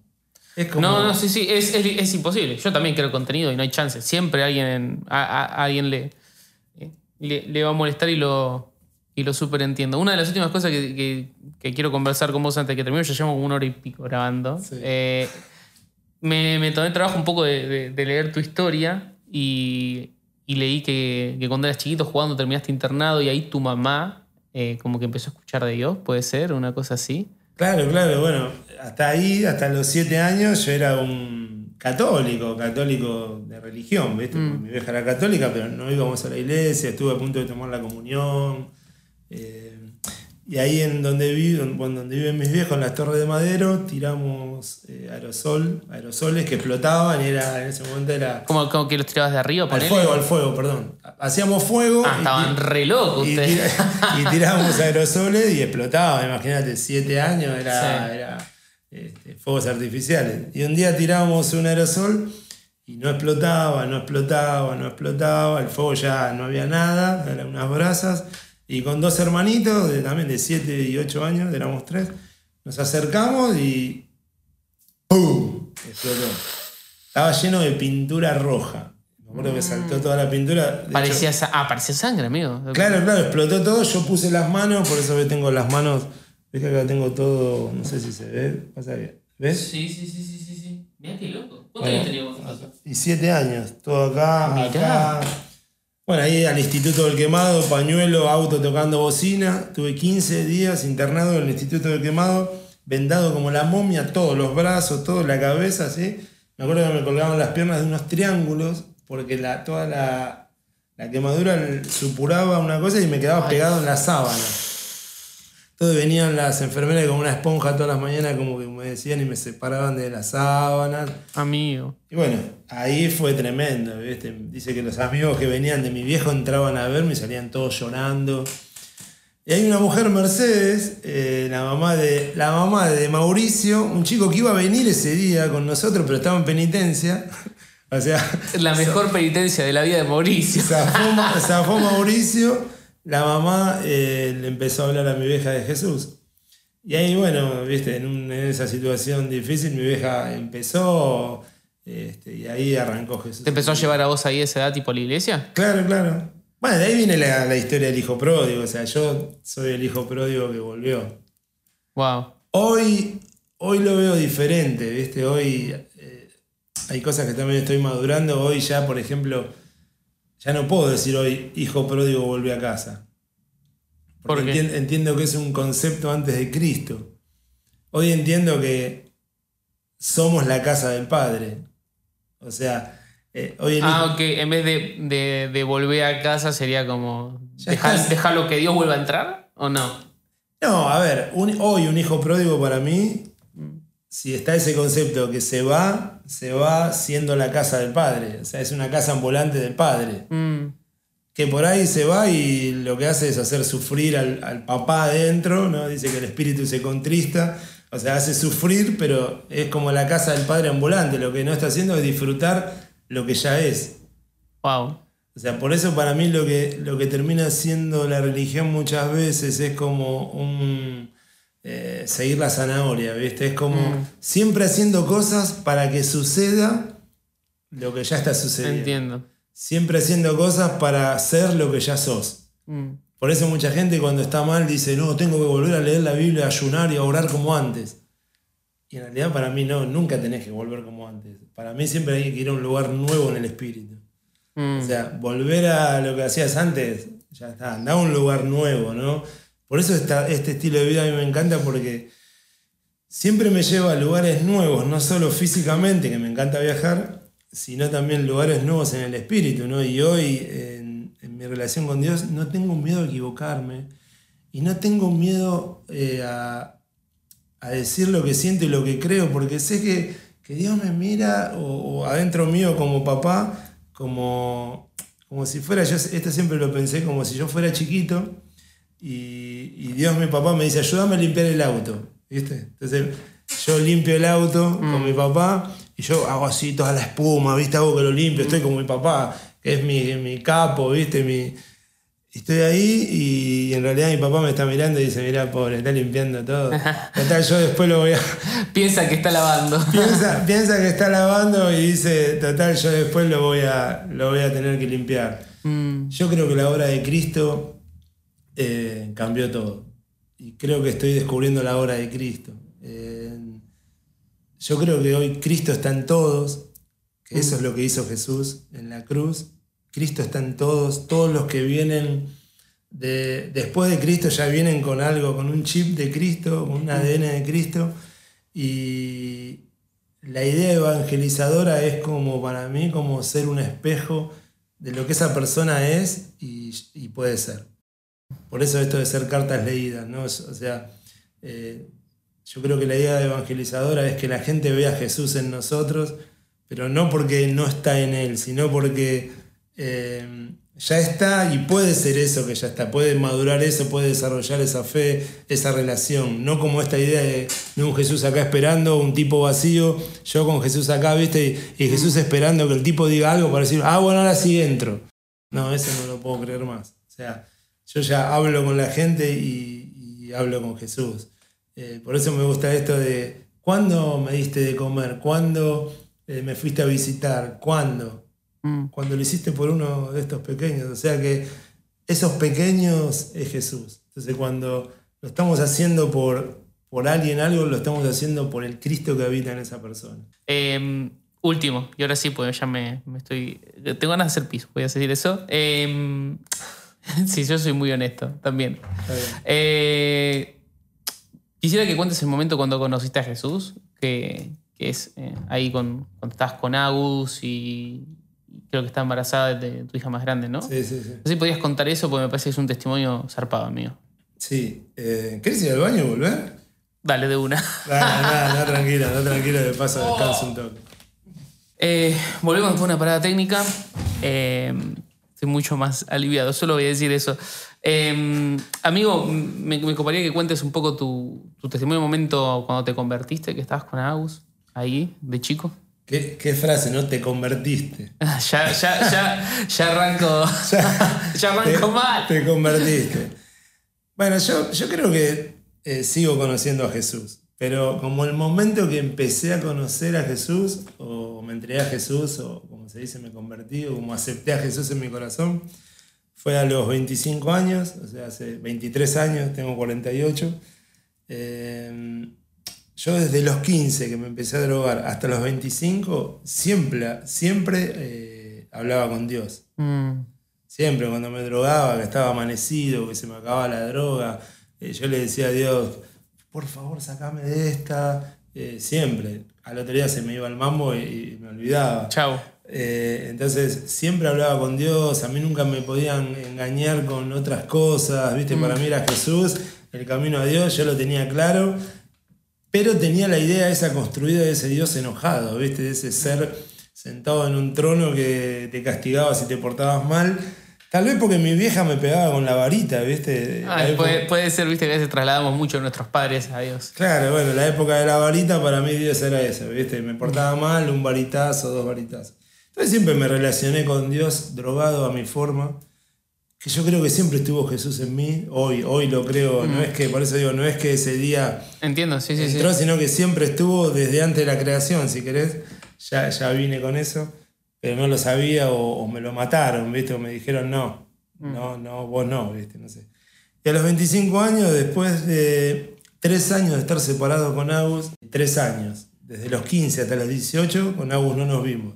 ¿Tienen la misma edad? No, no, no. ah, los 15 de ella hasta los 18 los 15 de ella. hasta los 18. Yo le llevo 6 años y medio. Y eh, yo me acuerdo que ahí cuando no la vi más a ella, yo hablaba con Dios y le decía, Dios, por favor, eh, mandame la Agustina, por favor, mandame la Agustina, que si vos me la mandás, yo te voy a servir, voy a vivir para vos, voy a predicar, voy a vivir. Hoy a veces digo, ¿para qué me la mandaste? ¿Para qué me la... no. ¿Para qué me la mandaste? Ah, siempre hago ese chiste. A los 18 años, Ago se pudo ir de esa casa, bien, una familia bien, y me llamó, nos fuimos a vivir juntos, así literalmente fue de no vernos por tres años, nos fuimos a vivir juntos a los 15 días. ¡Qué locura! Sí, sí, no, re, loco. A un lugar eh, un poquito el doble de esto, ponele, un lugar que se inundaba en Pompeya. Dormíamos en un colchón que era una goma espuma que nos daba la mujer que nos alquilaba, toda mordida por los perros, llena de pulgas y la estábamos el colchón acá, la cocina ahí, un bañito. Y me acuerdo que nuestra mesa era una silla de. una mesa de, máquina de coser, toda como quemada, no sé qué había pasado. Una silla de plástico, esa de jardín, y una de madera que no sé de dónde salía. Eso era lo que teníamos.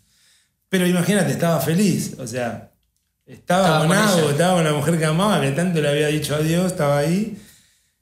Eh, a los meses decidimos eh, tener a Juana, no fue ni, ni- ni nada, fue una decisión así, dijimos ese día, tenemos un hijo y fue así, quedó embarazada ese día. Claro, yo estaba con la mujer que amaba, embarazada de mí de tres meses, y yo decía, eh, el sueño del pibe, o sea, Sí, sí, estabas, estabas viviendo lo que querías. no me importaba dormir en el piso, eso para mí era lo de menos, no, no, tenía, no, no- no me afectaba. Yo en ese momento era vendedor ambulante, yo fui durante 10 años vendedor ambulante. También por esto de la calle, también tengo como mucho en la calle, porque 10 años de vendedor ambulante, Mira, no sabía eso. ¿Qué vendías? de todo, de todo. Muchas cosas, billeteras de cuero, pero vendedor así, con bolsito, eh, pagaba en, la- en el bondi bueno, ahora. No, no, en el bondi no, negocio por negocio. Mm. Y decía, hola, ¿qué tal? ¿Te puedo mostrar? No, gracias, chao, hola, ¿qué tal? Bueno, y así viví durante 10 años. Eh, bien, no me iba mal. Bueno, era vendedor ambulante, hago embarazada de tres meses, yo me seguía drogando y un día, eh, bueno, Abu se despierta, yo estaba resarpado así por la cocaína, mirando la tele, antes la tele, eh, bueno, vos sos más chicos, pero la tele se cortaba, ¿no? Ah, Había- y estaba la, la lluvia. Sí, la lluvia o quedaba ese redondel de colores. Ah, sí, el que Ese- era gris que tenía todos los colores adentro del círculo ese. ese, no me acuerdo qué era así. Yo estaba así, no, todo transpirado así. Y Abu me mira y me dice que si yo no cambiaba, que iba a abortar y que no quería estar más conmigo. Y ahí, bueno, ¿viste? fue como. No sé, no me acuerdo, no podía ni hablar, nada. Y bueno, yo le dije que, que yo sabía quién nos podía cambiar, que, que era Jesús, porque yo sabía que era Jesús. Pero yo no quería volver a eso que yo tenía como religión, ¿entendés? O sea, eh, yo sabía que era Jesús, pero no quería ser un religioso. ¿Por qué no querías volver? ¿Qué? ¿No, no, te, ¿No te había gustado? ¿Te había pasado algo malo? No, no me había pasado nada malo. Para mí, eh, hasta ese día, hasta ese momento, para mí eh, eran toda gente buena. Yo, de hecho, cuando vuelvo a la iglesia a los 25 años, para mí eran todos buenos. De verdad, yo pensaba que todos los cristianos eran gente buena. No sé qué, qué ignorancia tenía en la cabeza, pero yo creía que eran todos buenos. Tenía una idea muy positiva, muy linda. Bueno, después vas descubriendo, ¿viste? Pero. como, eh, Sí, sí, sí, como en todos lados hay gente buena y gente mala. Tenía una idea, bueno. Eh, Abu se despierta, me dice, si vos no cambiás, aborto y no te quiero ver más. Y ahí, bueno, Abu le empecé a hablar de Jesús, qué sé yo. Abu siempre dice que pensó que yo estaba re drogado, ¿viste? Que, no podía cambiar la vida, bueno. Y eso no me acuerdo, si a los dos o tres días fui a hablar con eh, el pastor que era el que de la, de la iglesia que supuestamente yo me fui a los 14 años, en Villa Celina, que me conocía de chiquito, que yo conocía a toda la gente, viste que yo tenía un recuerdo lindo de eso. No me fui por algo malo, yo tenía 14, 15 años, mi viejo eh, no se congregaba, viste, yo quería vivir, quería vivir el barrio, Sí, sí, sí, quería vivir las cosas que supuestamente te hacen bien y, o te divierten. Y me acuerdo que fui, hablé con, con el pastor y no sé ni lo que me dijo. Sí me acuerdo que lloré como 20 minutos. Lloré, pero así, moco. El mismo día que Agustina te dice eso, vos vas con el pastor. No, no, no, por eso ahí no tengo, no sé si fueron dos, tres días, cinco días, al otro día, pero ahí más o menos. Lloré como 20 minutos y me acuerdo que eh, me hizo hacer la oración de fe. Yo repetí la oración de fe y yo ese día eh, experimenté el perdón. Mm. Pero de verdad, ¿eh? ¿será que ese llorar, viste, que la calle te hace duro, viste? Se ve Sí, que- sí, sí, sí. A ver, yo ya venía, yo ya venía entregado, viste, yo ya venía dispuesto Sí, a sí, hacer- regaladísimo. Dije, bueno, listo, ahora sí tengo que hacer lo que tengo que hacer. Mm. Viste, no, no, no, no estaba pensando que esto es religión, esto es religioso. Yo hacía Sí, lo que sí. me decían. Sí, vos sabías que Jesús era la respuesta y si el pastor te decía que prendés fuego un cuaderno y vos lo hacías, ya estabas en Lo esa. hacía, que de hecho prendí fuego un cuaderno. que de hecho prendí fuego un cuaderno que yo Mirá. había escrito. Yo escribí un libro de drogado. Yo escribía, yo, a mí me salvó la escritura también. Soy, escritor, me salvó la escritura. Yo había escrito un cuaderno, todo entero, que un día después, viste, con eso de que esto es del diablo, me quiero matar, lo tiré, lo tiré a la parrilla. Uh, Hoy si lo tuviera sería un- alto material. testimonio, no, me quiero matar. Bueno. Así que no tiren nada, de- no tiren nada que siempre sirve. Bueno, experimenté el perdón. A los 10 días no me drogué nunca más.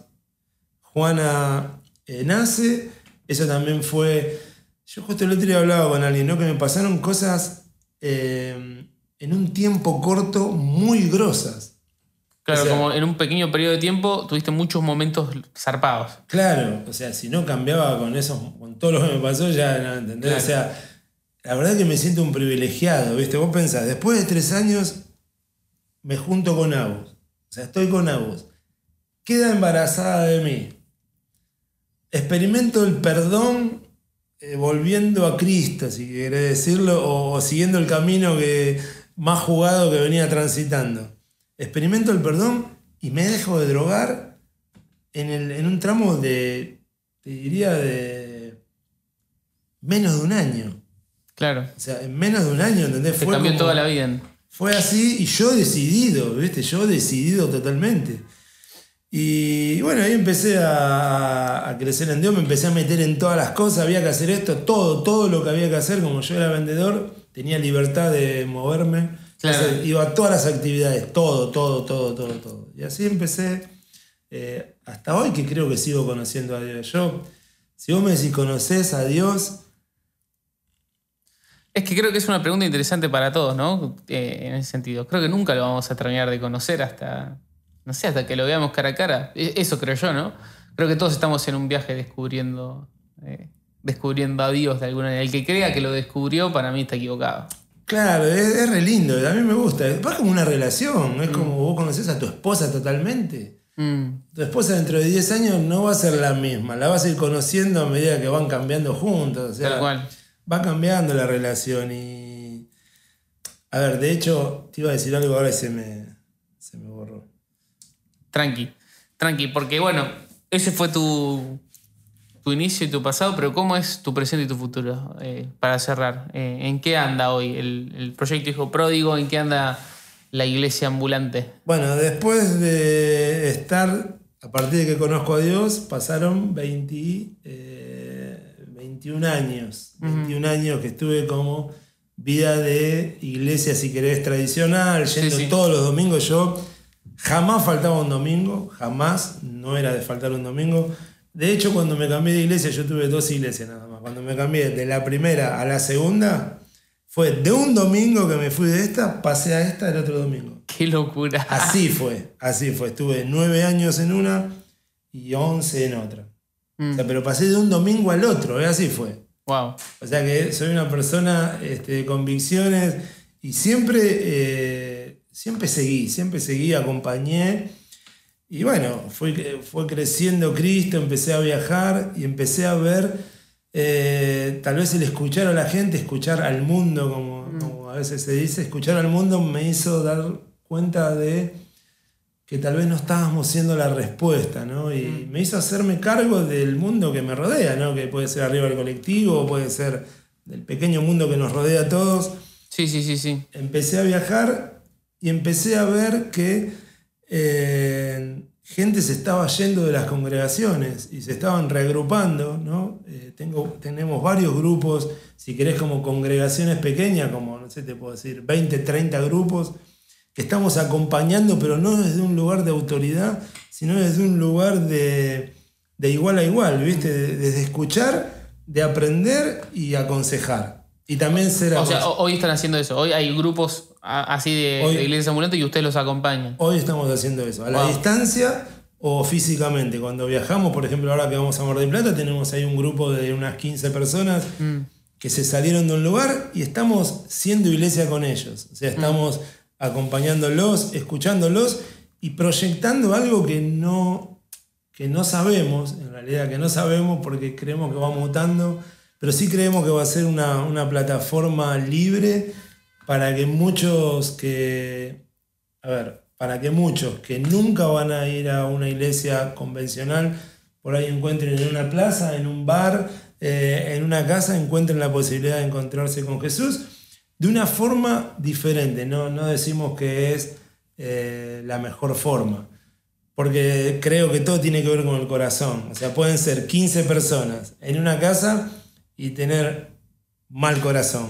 y puede ser u- una iglesia de 3.000 y tener un buen corazón. ¿no? Las, cantidades, cual. Sí, sí, sí. las cantidades no hacen al corazón. Sí creemos que los formatos, como te decía antes, limita Sí, limitan expresiones, eh, entiendo. Sí, limitan muchas cosas y eso lo sufre, eh, lo sufre la gente que no conoce a Jesús. ¿no? Entonces estamos haciendo un trabajo, si querés, como apostólico, eh, me falta el anillo, como un trabajo apostólico, ¿viste? Y mucha gente, por ahí somos un referente de que, de que se puede vivir a, a ser iglesia, se puede vivir a Cristo de otra forma sin eh, la clásica la clásica cobertura o el clásico tener que cumplir con un montón de cosas y, y bueno, estamos viviendo la iglesia así en comunidad, eh, experimentando, aprendiendo, sufriendo también mucho, porque es mucha la gente, es mucha la gente y algo que yo siempre,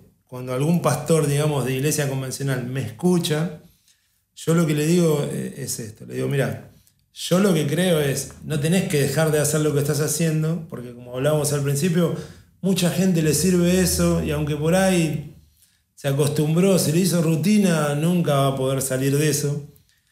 Pero yo les digo, seguí haciendo eso, pero generá una alternativa para tener las dos posibilidades. Entonces vas a tener el que viene el domingo y hace la clásica porque le gusta y está bien, pero vas a tener también al que quiere vivirlo de otra forma. Entonces, seamos creativos, ¿no? Creo que se tienen que generar alternativas para que no sea solo una forma y el que no encaja, listo, afuera apartado. Mm, Entonces, eso creo que es lo que tenemos que hacer. Y que cada grupo sea una alternativa diferente. También creo en la, en la multiforme gracia, ¿no? En la, en la multitud de, de Sí, sí, alternativas. no necesariamente todos tienen que ser como Hernán Danolfo, por No, cada no. uno tiene su esencia y tiene su de hecho- forma. de hecho, cuando veo que siento que están copiando, repitiendo como palabras que siento que son mías, no me genera algo lindo. Mm, A ver, digo, bueno, está bien, pero puede ser como un inicio. Después tenés que Sí, sí, sí, sí. salirte. Y, y ni siquiera porque te estén copiando a vos directamente, sino porque están limitando lo que ellos pueden ser por querer seguir a otro. Claro, claro, claro. Siempre yo creo que el problema de todos es la falta de identidad. Mm, O sea, la falta de identidad en general en todos lados hace que estemos viviendo vidas que no, que no somos, ¿viste? Y, y eso, eso es muy triste. Por eso me duele mucho también los que están adentro de un lugar y tienen miedos a la, a la autoridad, miedo a la maldición, miedo a, a pensar diferente, ¿no? Y tenemos que generar espacios de escucha, espacios de pensamiento, espacios donde tengamos muchas alternativas, porque a ver, vos sos único mm, cada persona es única, o sea, cada persona es una alternativa única y, y hacer algo donde todos seamos iguales, todos pensemos lo mismo. Alguien dijo, creo que un filósofo dijo que donde en un lugar donde todos piensan lo mismo hay alguien que no piensa. Entonces, Linda frase. ¿eh? Linda frase. Entonces digo, demos espacio a pensar, eh, quitémonos ¿no? el, el lugar ese que nos da privilegio muchas veces, pero yo decidí salirme de, de un espacio de privilegio que por ahí muchos eh, hubieran querido tener o hubieran querido llegar. A mí la verdad no me, no me hacía sincero conmigo mismo, No, no, no podía ser sincero conmigo mismo y, y bueno, y cuando hablo, eh, cuando digo cosas, no estoy hablando de personas, ¿viste? No estoy, no estoy eh, atacando a personas. O sea, es un modelo, ¿viste? Y Sí, si, sí, sí. Y si vos decís algo en contra de un modelo, y bueno, los que están en ese lugar, claro, sí. Eh, dice, "Ah, estás hablando de mí. Estoy hablando de un modelo, ¿viste? Es como algo político. Si vos Sí, estás criticando la idea, el, no la persona. Claro, pero es muy difícil que las personas que siguen esa idea no se sientan Interpeladas. Mira qué Claro, palabra como alguien, si habla de la forma que nosotros tenemos, también me puedo sentir Mm. enojado o diciendo. Así que acá estamos. Amigo, mil, mil gracias. Hablamos como una hora y media o una hora cuarenta, pero. ¿Siempre yo- hablas tanto así con los que vienen? Fue- por ahora sos el récord. O sea, tenía uno que era una hora y media, que era el récord, pero ya está una hora cuarenta. Así que ganaste. pero estuvo bueno, estuvo bueno. Gracias por venir en serio y bueno. No, nada. gracias. Gracias a vos y bueno, espero que esto sirva. ¿Se- ¿Seguís grabando? Sí, sí. Ahora sí. Nos vemos. Bueno.